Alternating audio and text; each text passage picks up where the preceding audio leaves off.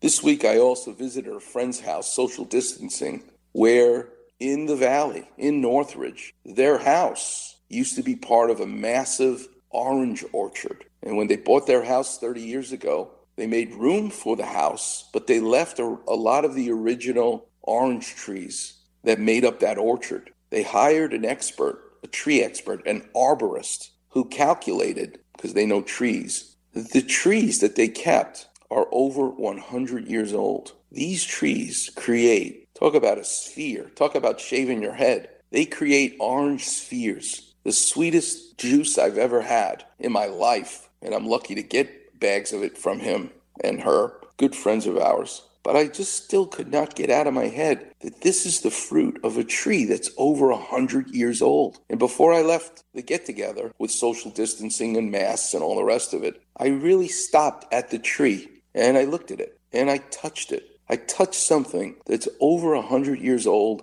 that's still alive. And I'm saying to myself, if that tree could talk, what would it say? What has it seen in over a hundred years? The innovation, the changes. But one thing hasn't changed is that tree is still making oranges like it did a hundred years ago. But when you eat the fruit of a tree that's a hundred years old, it's it's antiquity. It's amazing. There's something special about it now that I especially have taken up gardening during this pandemic, I go out every day to look at the tomatoes that I'm growing. Yeah, I planted that tomato a few months ago and I'm going to eat the fruit of that tomato. It's in a matter of months and they're going to be delicious tomatoes because they're homegrown. But when you eat the fruit of something that's a hundred years old, that's special. Taking care of patients. Two weeks ago, I did a knee replacement on a man who's over 90 years old. I'm working on cartilage and bone that's over 90 years old. Are you kidding me? Again, I say to myself, if this cartilage could talk, the football he played when he was in high school in the 1940s or 30s or whenever it was, all that this knee has been through,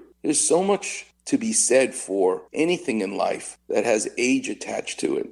Really special. I can't wait to talk to Dr. Simonini about that from a cardiology standpoint, the patients that I see, this 90 year old man, he runs around like he is 40.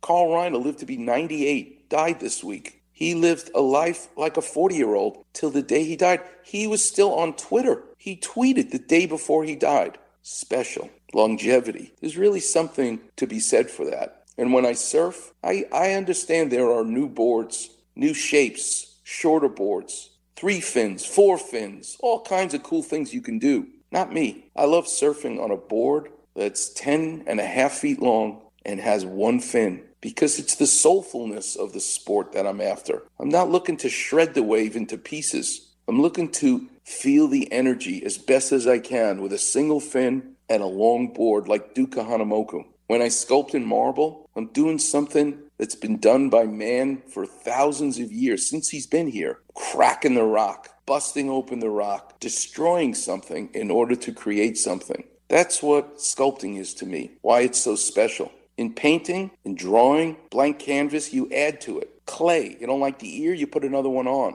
Not stone carving. It's subtractive. And just like surgery, you can't make a mistake. You take too much stone off, you can't put the nose back on. So it teaches you patience. It te- teaches you so many things. And I think that's the fun part is when your hobbies very much mimic what it is that you do in life. Vin Scully would go to those baseball games, whether he was announcing them or not. And I think that's the way you want to live your life. Until next week, I'm going to leave you with Volare, which means I'm singing and I'm flying.